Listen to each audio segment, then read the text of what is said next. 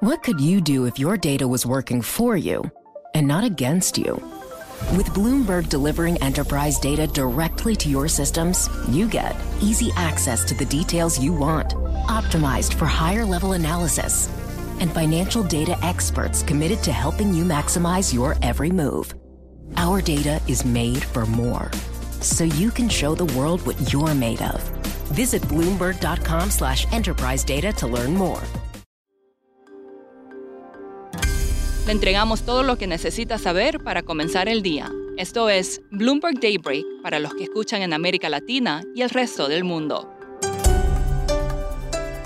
Buenos días y bienvenido a Daybreak en español. Es martes 7 de junio de 2022. Soy Eduardo Thompson y estas son las noticias principales. Los futuros en Wall Street esta mañana están en terreno negativo a medida que vuelve la aversión al riesgo.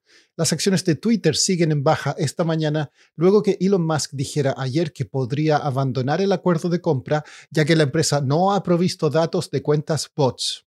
El crudo también baja. Esto a pesar de que el banco de inversión Goldman Sachs cree que el petróleo debe subir a un promedio anual de 135 dólares el barril durante el próximo año, 10 dólares más de lo previsto anteriormente, para que se normalicen los inventarios. La entidad predijo una escasez mundial de 400.000 barriles por día para el tercer trimestre por la menor producción rusa y mayor demanda china.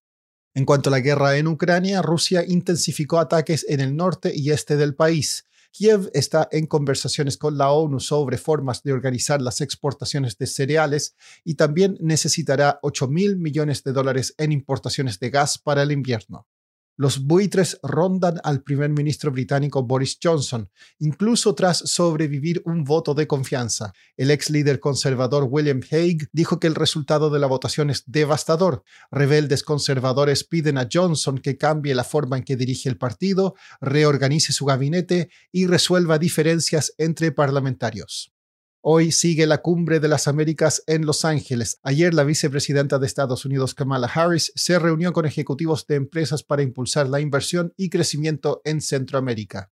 Hoy también habrá reunión de política monetaria en Chile. El consenso sería que el Banco Central eleve su tasa en 75 puntos básicos al 9% un periodista británico y un experto en pueblos indígenas están desaparecidos en la Amazonía tras recibir amenazas. Dom Phillips, colaborador habitual de The Guardian, y Bruno Araujo Pereira fueron vistos por última vez el domingo en el estado brasileño de Amazonas. También en ese país, el presidente Jair Bolsonaro busca suspender temporalmente el cobro de impuestos federales sobre la gasolina y el etanol y prometió compensar a los estados que hagan lo mismo sobre el diésel y el gas de cocina. En Argentina, el gobierno dio a conocer ayer un proyecto de ley para aplicar un impuesto del 15% a las ganancias inesperadas de las empresas superiores a mil millones de pesos o unos 8,3 millones de dólares. En algunas partes de Venezuela, el gobierno de Nicolás Maduro ha permitido que florezcan verdaderas burbujas del capitalismo, en las cuales se mezclan señales de lujo y ostentación con indicadores de pobreza. Andreina Itriago es periodista de Bloomberg en Caracas y escribió un reportaje sobre una de estas burbujas. El crecimiento económico en Venezuela se ha evidenciado de una manera muy irregular. Digamos que es un grupo muy pequeño el que ha podido disfrutar de estas nuevas, digamos, espacios que se han ido abriendo en el marco de esta recuperación económica aún frágil. Y en particular eh, ha sido un crecimiento que se ha dado en zonas que denominamos burbujas. Específicamente nosotros nos estamos enfocando en una de estas burbujas, que es la burbuja de las Mercedes en la ciudad de Caracas. Es una organización en la que se están desarrollando unas dos docenas de construcciones, quizás un poco más, grandes torres a la par de la apertura de nuevos espacios como restaurantes, discotecas, pero digamos que el grupo que está pasando por todos estos espacios es un grupo muy pequeño, muy reducido, aproximadamente 14% de la población, de acuerdo con los expertos. La mayor parte de la población venezolana todavía sigue teniendo sueldos muy bajos, eh, sueldos que incluso en el caso de los funcionarios públicos pueden rondar los 30 dólares al mes. Andreina, ¿y qué esperan los expertos con respecto a esto? Bueno, nosotros estamos utilizando una alegoría con que esto es como una aldea de Potemkin, ¿no? O sea, esto es algo que para los expertos podría de alguna manera guiar hacia un nuevo camino o todo es tan frágil que podría simplemente destruirse, caerse de un momento a otro. Pero son, son medidas que al final no están resolviendo los problemas estructurales de fondo en materia económica. ¿Me puedes dar algún ejemplo, Andreina, sobre este nuevo capitalismo del cual se habla en Venezuela? Sí, bueno, hay muchas cosas. Por ejemplo, en este nuevo capitalismo tenemos eh, un distribuidor de un dealership de carros Ferrari, por ejemplo, en esta organización de las Mercedes.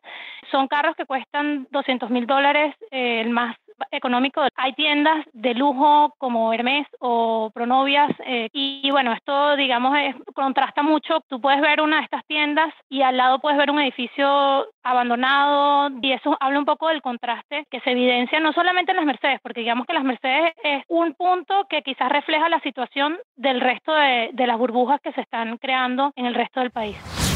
Por último, Netflix está dando una segunda oportunidad al clásico de 1985 Running Up That Hill de la cantante Kate Bush. La canción volvió a entrar al ranking Billboard Hot 100 en el puesto número 8 tras aparecer en la última temporada de Stranger Things, por encima del lugar 30 que alcanzó la canción en los 80.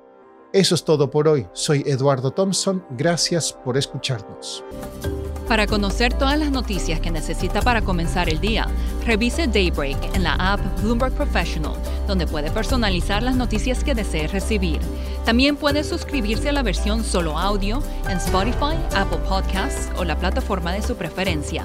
Eso es todo por hoy. Escuche de lunes a viernes Bloomberg Daybreak.